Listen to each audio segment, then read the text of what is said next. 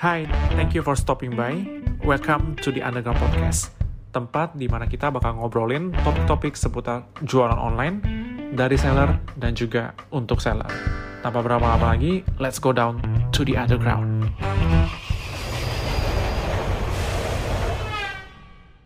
Halo teman-teman seller semuanya, welcome to the Underground Podcast episode yang kelima. Hari ini jadi hari yang gua sama Adrian tunggu-tunggu banget nih, karena kita dapat kesempatan buat ngobrol bareng salah satu teman kita, tepatnya dulu kita kenal di kampus, dan gua tahu dia ini sekarang menjabat sebagai seorang CEO wanita di perusahaannya dia yang bergerak di bidang digital branding agency. Dan gue yakin banget dari pengalaman dia, dari apa yang dia udah dia lalui, kita bisa narik sesuatu dari pengalaman dia ini untuk jadi bekal kita ke depannya, teman-teman. Oleh karena itu, hari ini gue gak sendirian, gue bakal ngobrol-ngobrol bareng teman gue, Priscilia Carista.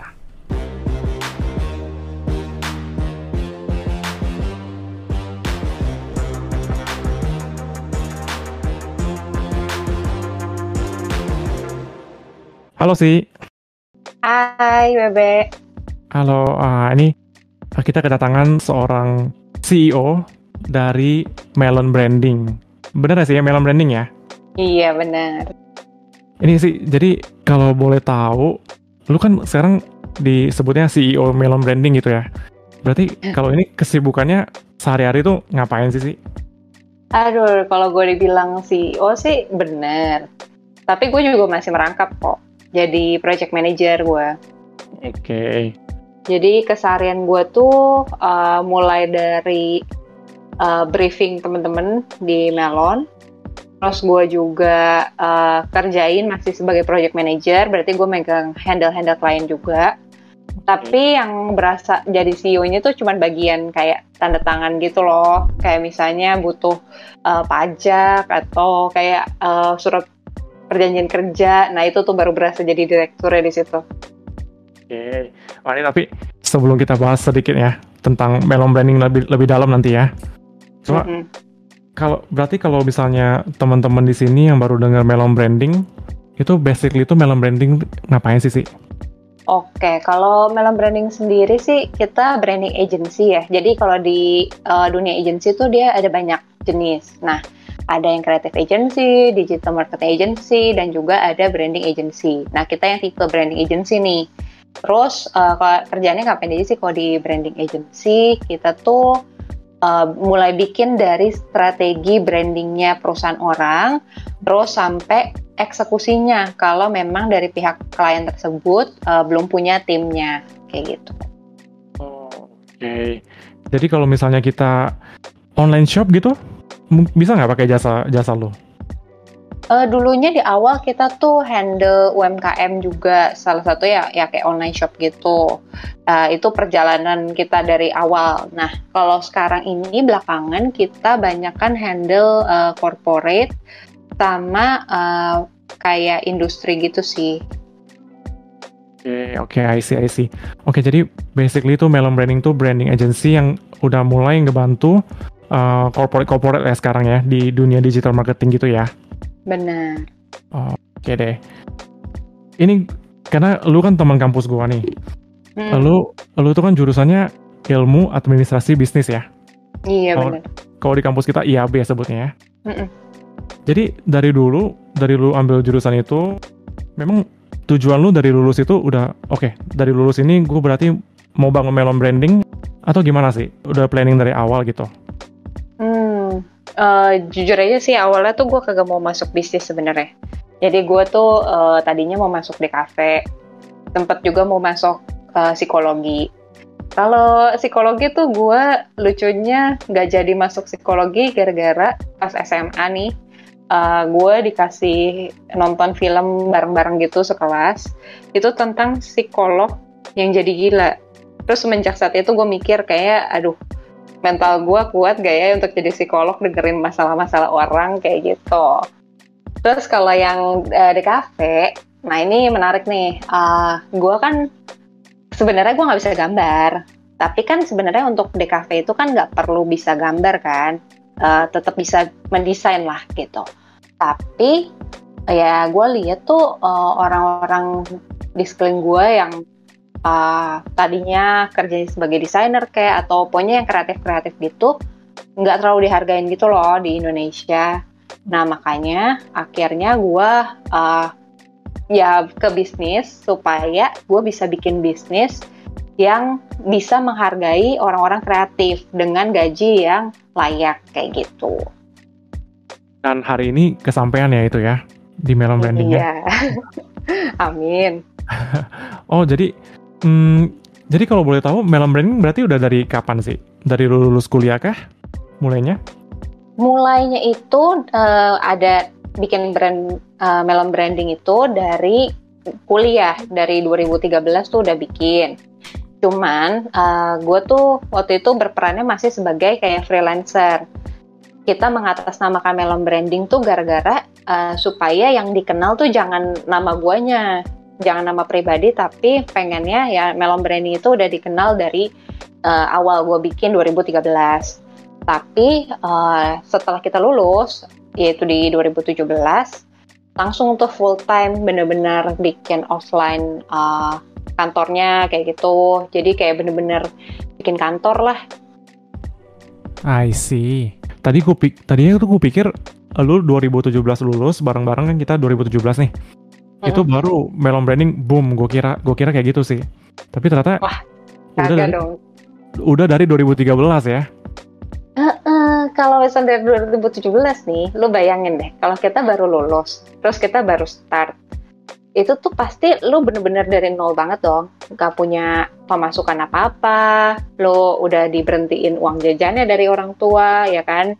Terus nggak tahu gitu dapat duitnya dari mana, karena kan kalau temen-temen lu pasti uh, eh, dapat kerjaan karena ngelamar-ngelamar di perusahaan orang gitu kan. Iya. Nah, lu ngerintis nih dari nol. Nah, kalau gue mikirnya justru gue tuh pas di kuliah gue nggak terlalu banyak ngikutin apa sih uh, kegiatan UKM atau uh, jalan-jalan sama temen yang terlalu banyak gitu sih enggak. Karena gue mikirnya oh ya udah gue kuliah nih. Yang penting gue lulus dulu. Uh, tapi gue udah punya bisnis. Jadi pas gue lulus udah langsung start uh, lari gitu loh. Wah ini berarti sal uh, salah satu message yang bagus juga nih buat buat kita teman-teman. Kalau lihat Melon Branding yang sekarang udah lagi growing nih, ini uh, sekedar informasi ya teman-teman ya. Sekarang udah berapa uh, berapa orang di tim lu sih hari yang ini? Yang in-house itu 12 orang, terus ditambah part-timer dan freelancer di luar dari 12 orang itu. Jadi 12 plus lah ya ini ya. Mm -mm. Dan menurut gua buat handle eh jujur ya gua aja sekarang yang handle dua tiga orang karyawan aja mungkin udah lumayan ah ya mungkin buat bisnis kecil seperti gua itu udah lumayan berasa gitu handle tiga, dua tiga orang sedangkan Sisi sekarang sebagai CEO udah handle lebih dari 12 orang gitu jadi sama aja sih mau berapapun karyawannya tuh sama-sama uh, susah tau susah juga ya Iya, mm -mm. jadi Melon Branding ini hari-hari ini sedang growing nih teman-teman. Kalau dari kacamata gua nih sih, gue liatnya gitu mm -mm. karena karena gue juga ngikutin kan, gue follow juga nih Melon Branding nih. Mm -mm. Nah, jadi sebelum ngelihat suksesnya suatu suatu suatu brand atau suatu company, ternyata Sisi udah mulai dari 2013 gitu teman-teman. Dan itu ya takes time juga ya sih ya buat ngebangun ini ya. Benar. Kadang tuh orang lihat kan uh, pas udah 2017-nya, oh tiba-tiba buka kantor nih ya kan, tiba-tiba punya karyawan ya nggak tiba-tiba itu udah dari empat tahun yang lalu gitu. Iya. Apalagi sekarang kantornya kata katanya teman gue sih, itu keren banget hmm. sih kantornya ada ada tempat buat main gamenya ya sih ya kok nggak salah ya iya benar-benar Wah, ini gue sama Adrian. Itu atas permintaan dari karyawan-karyawan. Wah, ini gue kayaknya sama Adrian mesti mampir sih sesekali buat numpang main. iya, ini uh, kisi-kisi aja ya. Kita tuh udah mau pindah kantor lagi, by the way. Oh, oh gitu. Mm -mm. Ini memang memang uh, karena lokasi atau atau kenapa? Enggak, karena uh, kita butuh lebih banyak space. Uh, selain kalau misalnya sekarang kita tambahin orang lagi tuh kayaknya udah nggak muat. Jadi wow. selain buat nambahin karyawan, tapi uh, kita juga mau ada space untuk uh, foto, video, dan tempat podcast. Jadi kalian kalau underground main-main ya ke kantor Melon yang baru nanti ada podcast roomnya loh. Wah boleh banget sih. atau kita, atau kita buat konten room tour nanti ya. Iya, boleh, boleh, boleh. Oke, mantap, mantap. Sih, berarti kalau boleh lanjut nih, gue gue sebenarnya hari ini pengen tahu cerita di balik Melon Branding yang hari ini uh, yang tadi kita bilang lagi growing nih sih. Hmm. Du, kan dulu berarti lu cerita uh, bangunin 2013 sampai akhirnya 2017 jadi PT nih. Hmm. Menurut gua kalau misalnya kita mau bangun PT itu butuh sebenarnya butuh modal yang besar nggak sih? Kalau di pikiran gue sih butuh modal yang besar ya. Hmm. Ah. Oke, okay. mungkin gue lurusin dulu ya. Gue ah. jadi PT tuh 2020 pas lagi covid-covidnya itu tuh. Oh, oke oke oke. Rada aneh kan. Kadang uh, itu justru di 2020 tuh sebenarnya titik terendah kita plus titik tertinggi kita juga di tahun yang sama. Gara-gara hmm. tuh ini, jadi pas uh, eh, 2017 nih masih personal tuh. Uh, jadi kalau kayak kontrak kerja dan lain-lain masih atas nama pribadi gitu kan. Okay. Tapi makin kelamaan makin berasa tuh ternyata uh, kayak contoh instansi pemerintahan atau PT-PT uh, besar itu tuh nggak mau kerjasama dengan perseorangan. Bagi mereka tuh nggak aman, terus kurang uh, apa ya? Mereka kena pajaknya juga lebih tinggi kalau ke perorangan, dan mereka ngerasa nggak uh, setara lah kayak gitu akhirnya kita udah dua kali pas mau tanda tangan uh, perusahaan eh bukan perusahaan uh, instansi pemerintah uh, baru udah benar-benar udah materai udah ter, ini terus orangnya udah pegang pulpen gitu ya mau tanda tangan nggak jadi. Cuman gara-gara kita tuh belum PT oh my god. Itu nyesek dong ya kan nyesek. Yeah. tapi gue masih uh, ya mungkin gue belum mampu kali ya buat jadi PT ibaratnya gitu. Terus uh, suatu saat di 2020 itu ada yang mutusin kontrak kerja sembarangan gitu loh uh, klien kami gitu. Terus uh, dia tuh tiba-tiba ngomong di telepon tuh rada kasar gitu. Gue tanya uh, kenapa? Padahal kan hasilnya bagus, uh, sesuai standar yang kita janjikan dan lain-lain. Dia bilang uh, ya kamu buktinya uh, kalau misalkan ini boleh aja bawa ke pengadilan gitu misalnya kayak uh, perjanjian kerja kamu kamu bawa deh ke pengadilan. Kamu aja nggak bisa kasih aku bukti uh, ini pajak gitu loh uh, faktur pajak. Jadi kayak seakan-akan gara-gara lu belum PT nih lu kagak legal lu nggak akan menang di mata hukum dengan gua kayak gitu. Oh, wow. terus gara-gara kayak gitu kita udah kayaknya enough deh. Kayaknya kita emang butuh jadi PT ya udah uh, di 2020 akhirnya kita bikin PT kayak gitu. Oh itu itu alasan utamanya ya sih ya. I see, I see, I see. Jadi sepenting itu ya untuk so, sebuah branding agency ya kita mesti ada power mungkin ya di di legal di legalnya ini ya. Bener. Uh, jadi bisnis apa pun ya yeah. itu tuh kelihatan kita profesional enggaknya tuh dari uh, format perjanjian kerjanya, terus uh, terus kita kelegalan perusahaannya, apakah dia perseorangan, CV atau PT. Terus ya udah gitu kalau uh, kita mau bikin PT nih, kan ditanyain tuh mau modal awalnya berapa. Ah, nah iya, itu iya. tuh itu ngaruh uh, eh, WB. Jadi kalau misalkan lu taruhnya contoh ya, contoh doang nih, yeah. 100 juta misalnya gitu. Yeah. Ntar ketika lu masuk ke tender-tender, itu tuh dianggapnya uh, nggak mampu gitu, karena harus uh, segala macam ngeluarin dana dianggapnya tuh uh, disqualified karena modalnya kekecilan kayak gitu. Nah, yeah. bener nyambung juga ke pertanyaan lu yang tadi tuh soal kalau gitu butuh modal gede nggak sih kalau mau bikin PT? Ya orang-orang suka salah kaprah. Kalau temen gue kemarin tuh baru bikin CV ya, terus dia bilang, oh gue bikin CV aja sih karena uh, kayaknya gue nggak sanggup deh kok PT, gue masih kecil gini gini gini. Nah itu sebenarnya pemikiran yang salah tuh. Kalau CV uh, itu tuh kita pribadi juga bisa kena imbasnya ketika perusahaan itu uh, bangkrut atau pilot gitu. Kalau PT ya kan harus dua orang tuh, uh, tapi sekarang katanya boleh sih PT yang satu orang satu nama gitu. Oh, iya. Cuman uh, lu tuh ke pribadi tidak akan terimbas dengan uh, kebangkrutan perusahaan gitu. I see, I see, I see. Ah, gue jadi jadi ini ya, uh, mulai nge juga ya kenapa orang-orang mesti bikin PT karena sepenting itu yang kayak kayak tadi lu jelasin ya sih ya. Mm -mm. Okay. Ya memang kejam sih. Jadi uh, dilihatnya tuh bukan masalah visinya nanti lu mau segede apa gitu loh perusahaannya, tapi uh, demi keamanan lu juga. Emang kita nggak mungkin kayak uh, gue juga baru belajar tuh semenjak gue full time uh, ngurusin melon gitu ya dari lulus kuliah uh, kita tuh harus ngebedain kekayaan perusahaan dengan kekayaan pribadi hmm. jadi dari kita uh, punya offline kantornya melon nih kita pisahin tuh bener-bener rekeningnya jadi jangan sampai kecampur aduk atau keambil dananya tuh buat pribadi kayak gitu Oke, ini insight yang bagus banget dan menarik banget ya teman-teman ya. Si, lu masih inget gak sih uh, kalau zaman dulu inget inget-inget pas perjalanannya Melon Branding ini, mm-hmm. lu masih inget gak klien pertama lu tuh siapa dan gimana lu nge-approach klien itu sampai jadi gitu? Ini ya menarik sih. Kita klien pertama kita itu langsung Perumnas. Per, perumnas. Mm -mm. Perumahan Nasional. Perumahan Nasional. Oh, ah. Hmm.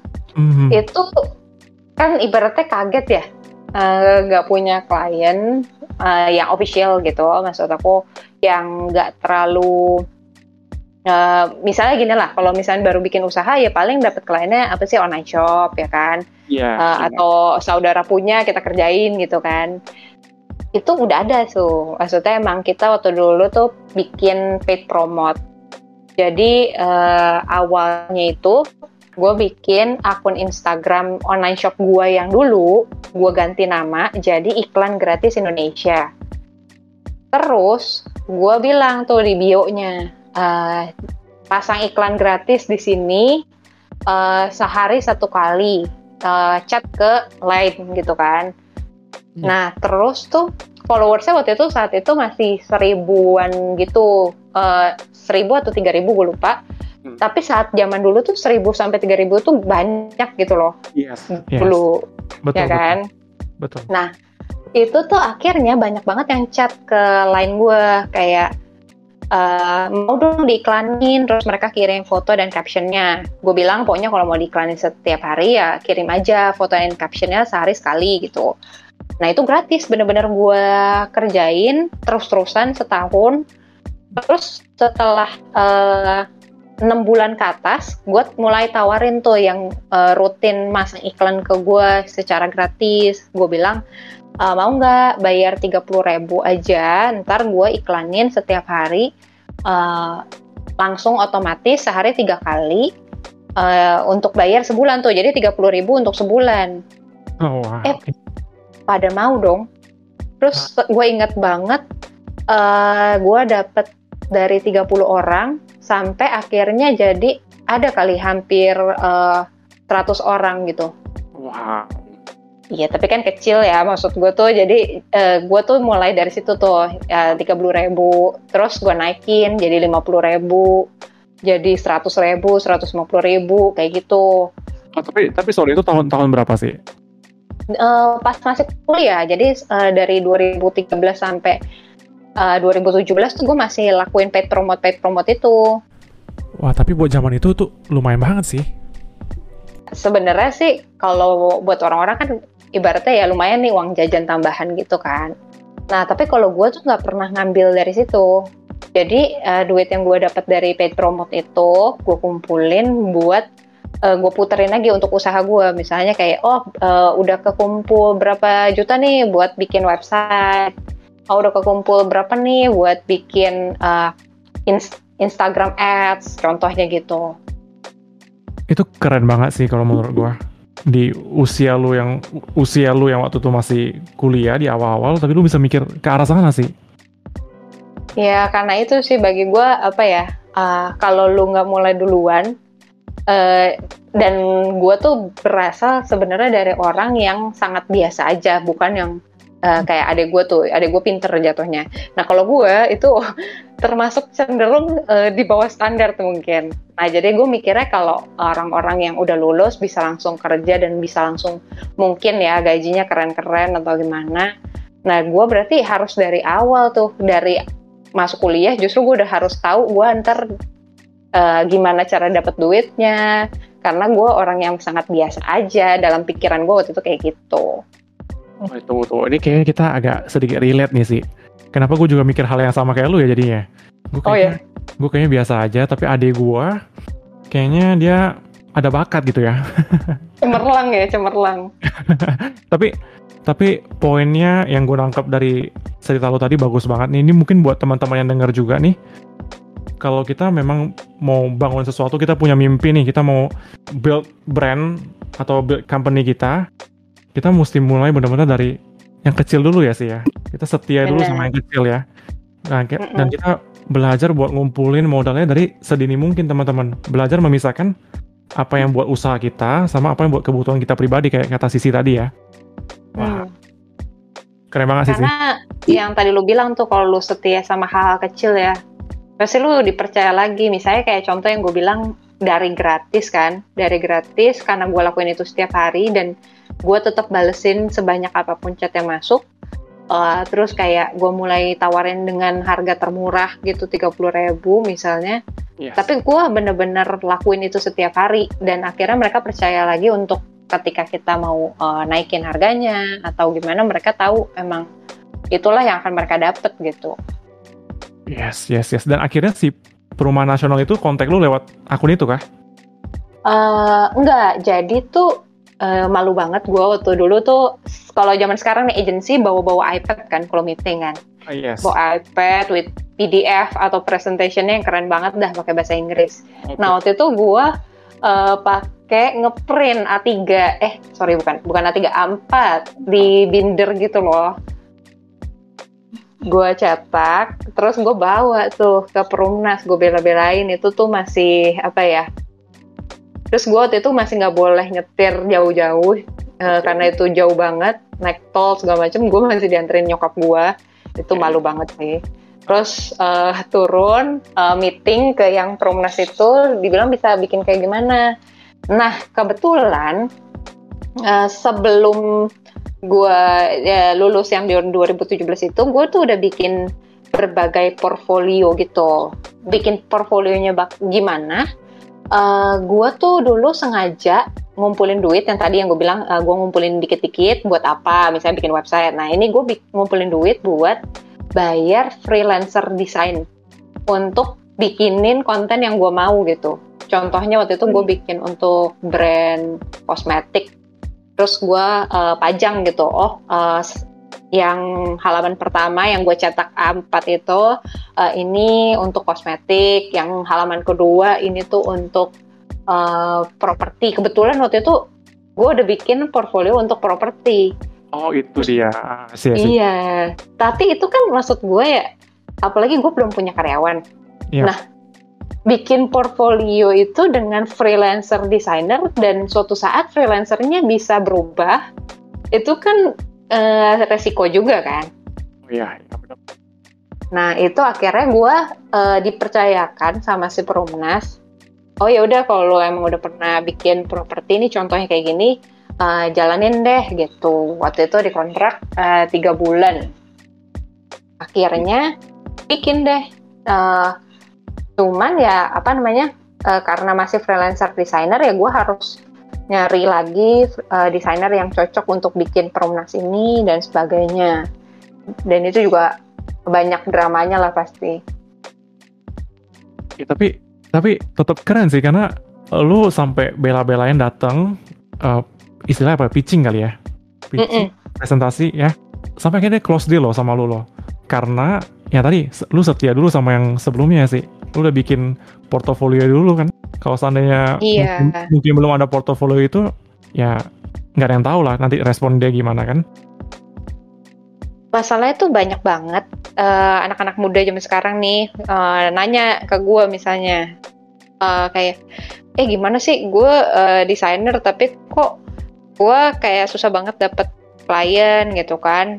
Uh, terus gue nanya lu udah punya portfolionya kayak gimana ternyata tuh mereka nggak rajin ngumpulin portfolio mereka gitu. Bahkan kalau mereka emang lagi nggak ada job mereka nggak uh, berusaha untuk nambahin portfolio mereka biar keren.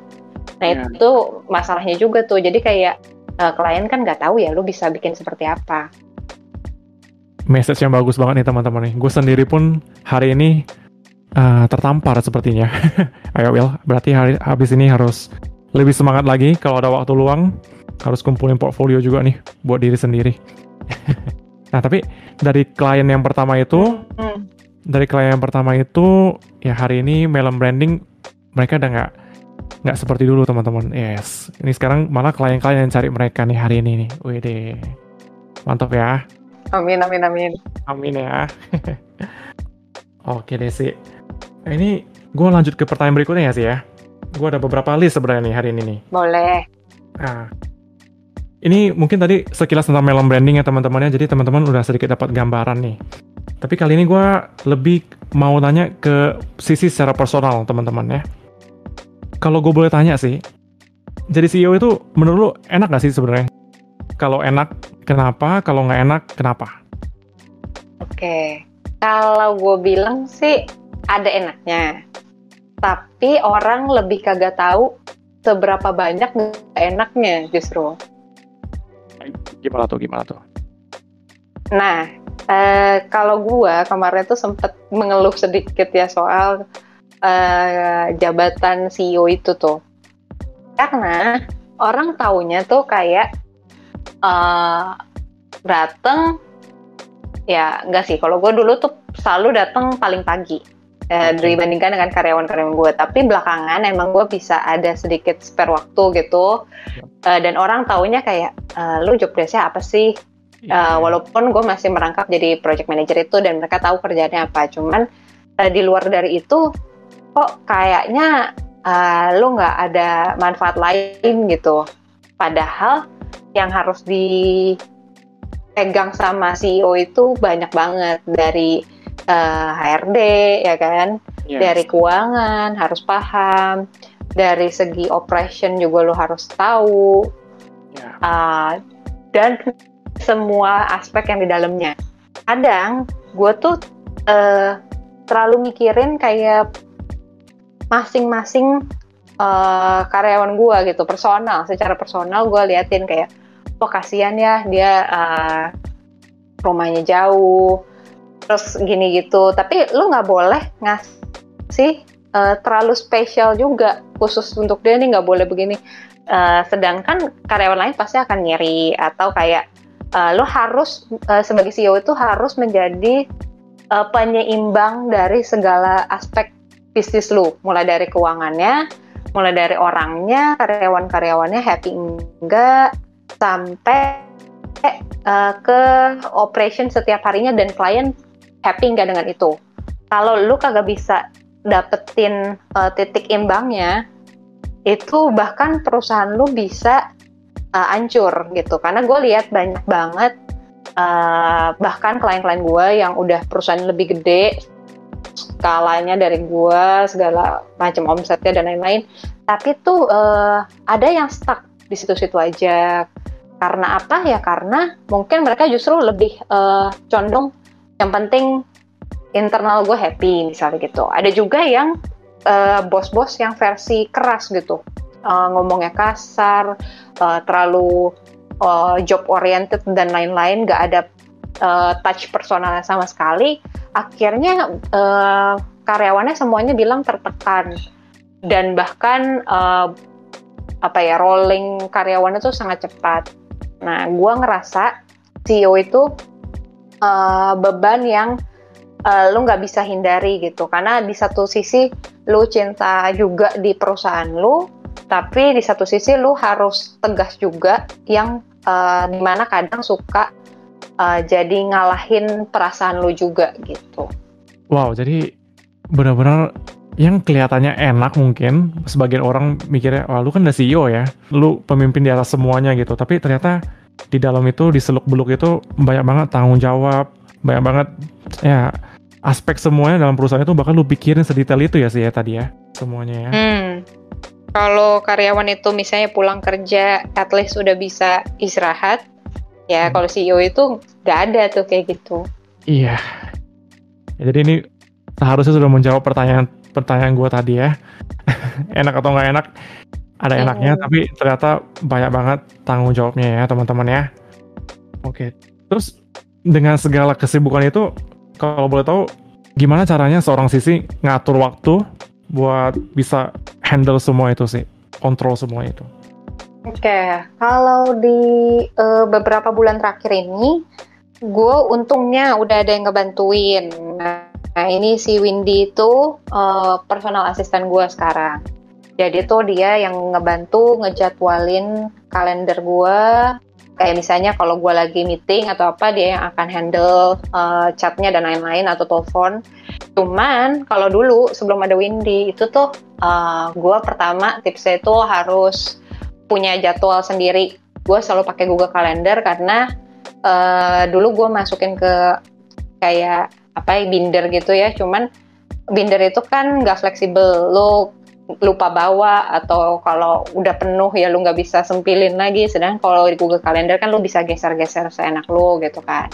Yes. Tapi yang kedua uh, kalau gua orangnya itu yang nggak suka uh, nunda. Kalau misalnya contoh ya hari ini tuh udah hampir full. Gua nggak akan bilang kayak oh besok aja deh. Uh, tapi gua akan usahain tetap di hari itu jadi kalau gue tuh nggak mau yang kayak oh uh, karena jadwalnya udah hampir full, jadi gue nggak uh, gue harus istirahat dulu dan lain-lain. Gue tetap akan taruh di hari itu karena gue yakin uh, besok itu ada peluang-peluang baru lagi yang akan masuk dan gue punya kesempatan untuk ngisi, ngisi lebih banyak gitu daripada gue harus nunda yang hari ini ke besok yang besok sedangkan udah ada lagi jadi gue harus uh, manage waktu gue tuh dengan uh, karena waktu itu kan berharga ya. Jadi bagi gue tuh sekarang sebagai CEO itu udah nggak ada uh, waktu itu yang harus dibuang-buang gitu. Ya, ya kalau emang lu butuh makan, gue akan taruh itu tetap di jam 12 misalnya gitu. Hmm. Tapi habis itu gue harus udah uh, siapin lagi untuk meeting. Jadi kayak nggak boleh uh, yang lu tuh terlalu mengasihani diri lah kayak, oh gue uh, belum istirahat atau apa. Tapi ya istirahat itu ntar setelah di luar jam kerja kayak gitu. Berarti kalau gue boleh simpulin selain sistem, maksudnya selain lu dibantu sama personal assistant, tapi ternyata cara-cara kayak uh, tadi lu bikin jadwal sendiri di Google Calendar, and then lu juga nggak menunda-nunda pekerjaan yang yang bisa dikerjain langsung gitu ya sih ya. Itu menurut gue sangat keren banget sih. Dan ini bisa banget kita praktekkan teman-teman, iya nggak sih? kalau kalau teman-teman di sini ada yang kerja di online shop atau teman-teman juga lagi bangun usaha, gue rasa ini tips yang bagus banget buat kita semua. Thank you, thank you. Semoga ngebantu sih. Oke sih. Ini ada satu pertanyaan lagi yang gue penasaran juga nih. Mungkin ini, pertanyaan kali ini uh, lebih terkhususkan buat pendengar-pendengar wanita di sini ya. Ini gue kan kepoin IG lo nih. Um, Ya, jadi di Instagram lu tertulis di bio-nya itu fearless woman. Benar ya sih ya? Mm -mm, benar. Fearless woman. Ah, ini gue gue justru secara pribadi gue penasaran nih. Apa sih arti fearless woman buat buat lu sih? Hmm, sebenarnya gue rada malu gitu loh naruh di bio kayak gitu. Cuman tuh bagi gue itu salah satu pengingat gue gitu.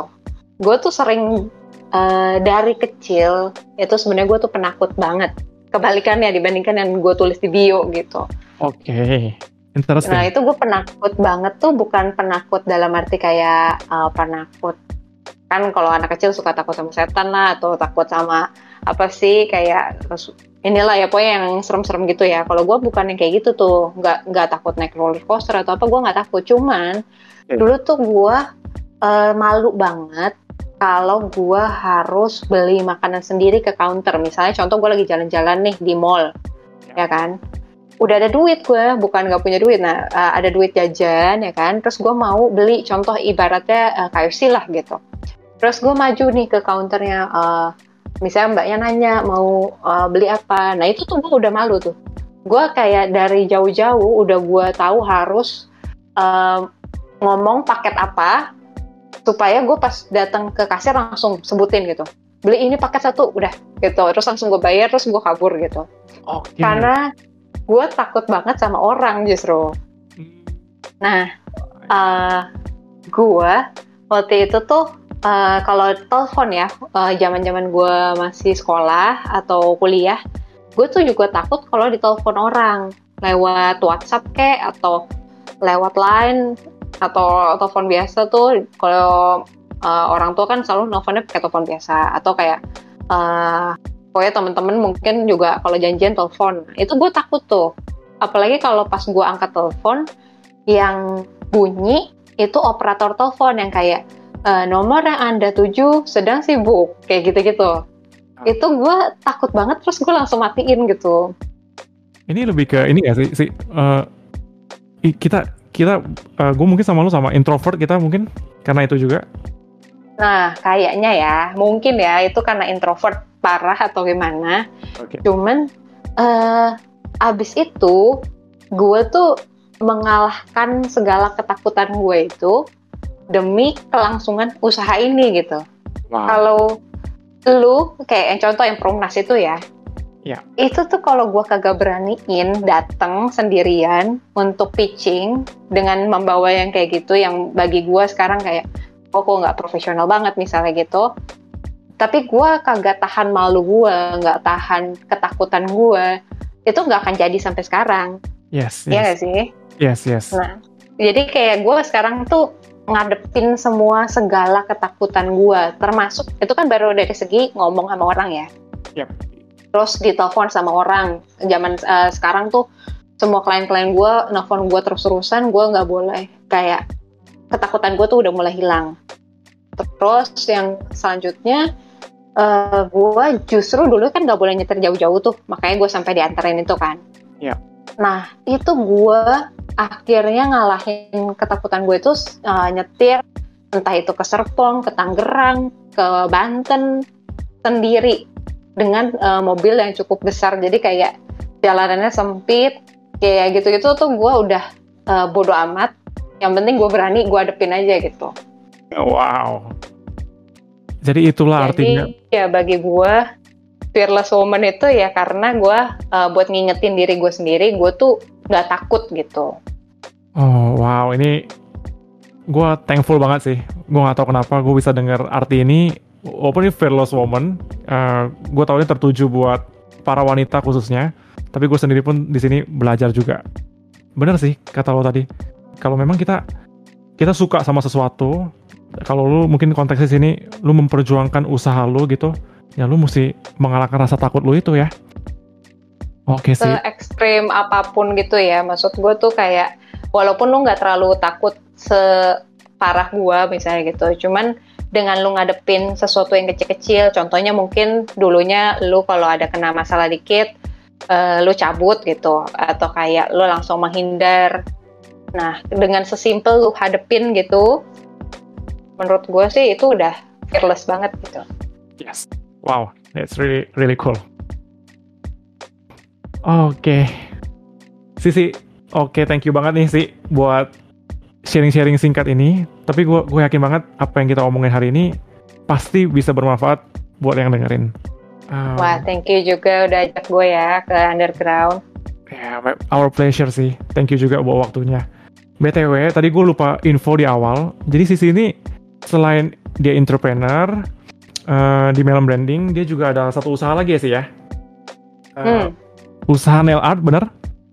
Bener bener nail salon. Nail salon namanya The Sokana. Bener. Bener ya. Nanti kita wah ini jadi sisi ini selain Melon Branding ada satu usaha lagi nih teman-teman. Selain itu dia juga seorang podcaster juga ya sih ya. Hmm, di awal-awal. Tapi sekarang kayaknya kita bakal gencarin lagi podcastnya di kantor baru nanti. Oke, mantap namanya. Uh, namanya apa sih podcastnya? Ngomongin bisnis. Ngomongin bisnis. Oke. Jadi uh, sedikit buat ngomongin bisnis, teman-teman kalau teman-teman mau dengerin tentang uh, pembahasan soal digital marketing, tentang branding, content creations, Uh, teman-teman bisa banget dengerin podcast namanya Ngomongin Bisnis. Itu bisa didengerin di Spotify ya sih ya. Mm -mm. Oke, ini dan ini benar-benar legit banget, bagus banget. Gue sendiri juga dengerin. Uh, ini by Melon Branding. Jadi gue bakal taruh deskripsinya di bawah ya teman-teman ya. Alright. Oke deh sih, nggak nggak uh, sadar juga kurang lebih kayaknya mau hampir satu jam nih kita di di sini ya kayaknya ya ngobrol-ngobrol ya. Mm -mm. Ini kita udah di penghujung acara Cile, penghujung acara ya. Si ada nggak sih uh, mungkin kalau gue boleh selalu tanyakan buat teman-teman yang mampir nih ke Yuji nih, uh, boleh nggak sih kita minta pesan buat teman-teman seller ataupun teman-teman entrepreneur yang baru mau memulai usahanya nih, kira-kira ada pesan nggak buat buat teman-teman kita ini? Hmm, pesan dari gue sih cuman uh, seberapapun skala bisnis kalian sekarang itu mau udah ke, uh, masih kecil atau udah gede itu tuh uh, tetap aja setia uh, dengan rutinitas yang tadi kayak uh, WB bilang ya walaupun sekecil apa pun kita harus setia. Karena uh, pasti suatu saat lu akan ngerasa uh, bosen atau kayak uh, mungkin terasanya stagnan. Padahal kalau lu tarik lagi dari jauh uh, lu akan bisa lihat sebenarnya tuh lu udah berkembang seperti apa. Jadi sabar aja. Menurut gue tetap lakuin aja. Uh, ntar biarin Tuhan yang uh, bekerja. Wow oke okay, Sisi thank you so much buat message-nya dan thank you banget thank buat waktunya you. Thank you. Nanti kita bakal ngobrol-ngobrol. Yes, kita bakal ngobrol-ngobrol lagi sama Sisi nanti ya. Mungkin kita bakal mampir ke kantor lu nanti, oke? Okay? Siap. oke, okay, bye-bye. Oke, okay, teman-teman. Thank you so much buat kalian yang udah dengerin episode ini sampai habis. Gua sama Adrian berharap banget dari episode ini kita bisa belajar sesuatu dan uh, semoga aja episode kali ini juga bisa jadi motivasi buat kita makin semangat lagi ya. Oke. Kalau gitu, sekian dulu episode 5 kali ini. Kita ketemu lagi di episode selanjutnya. Semangat terus, and see you guys at the surface.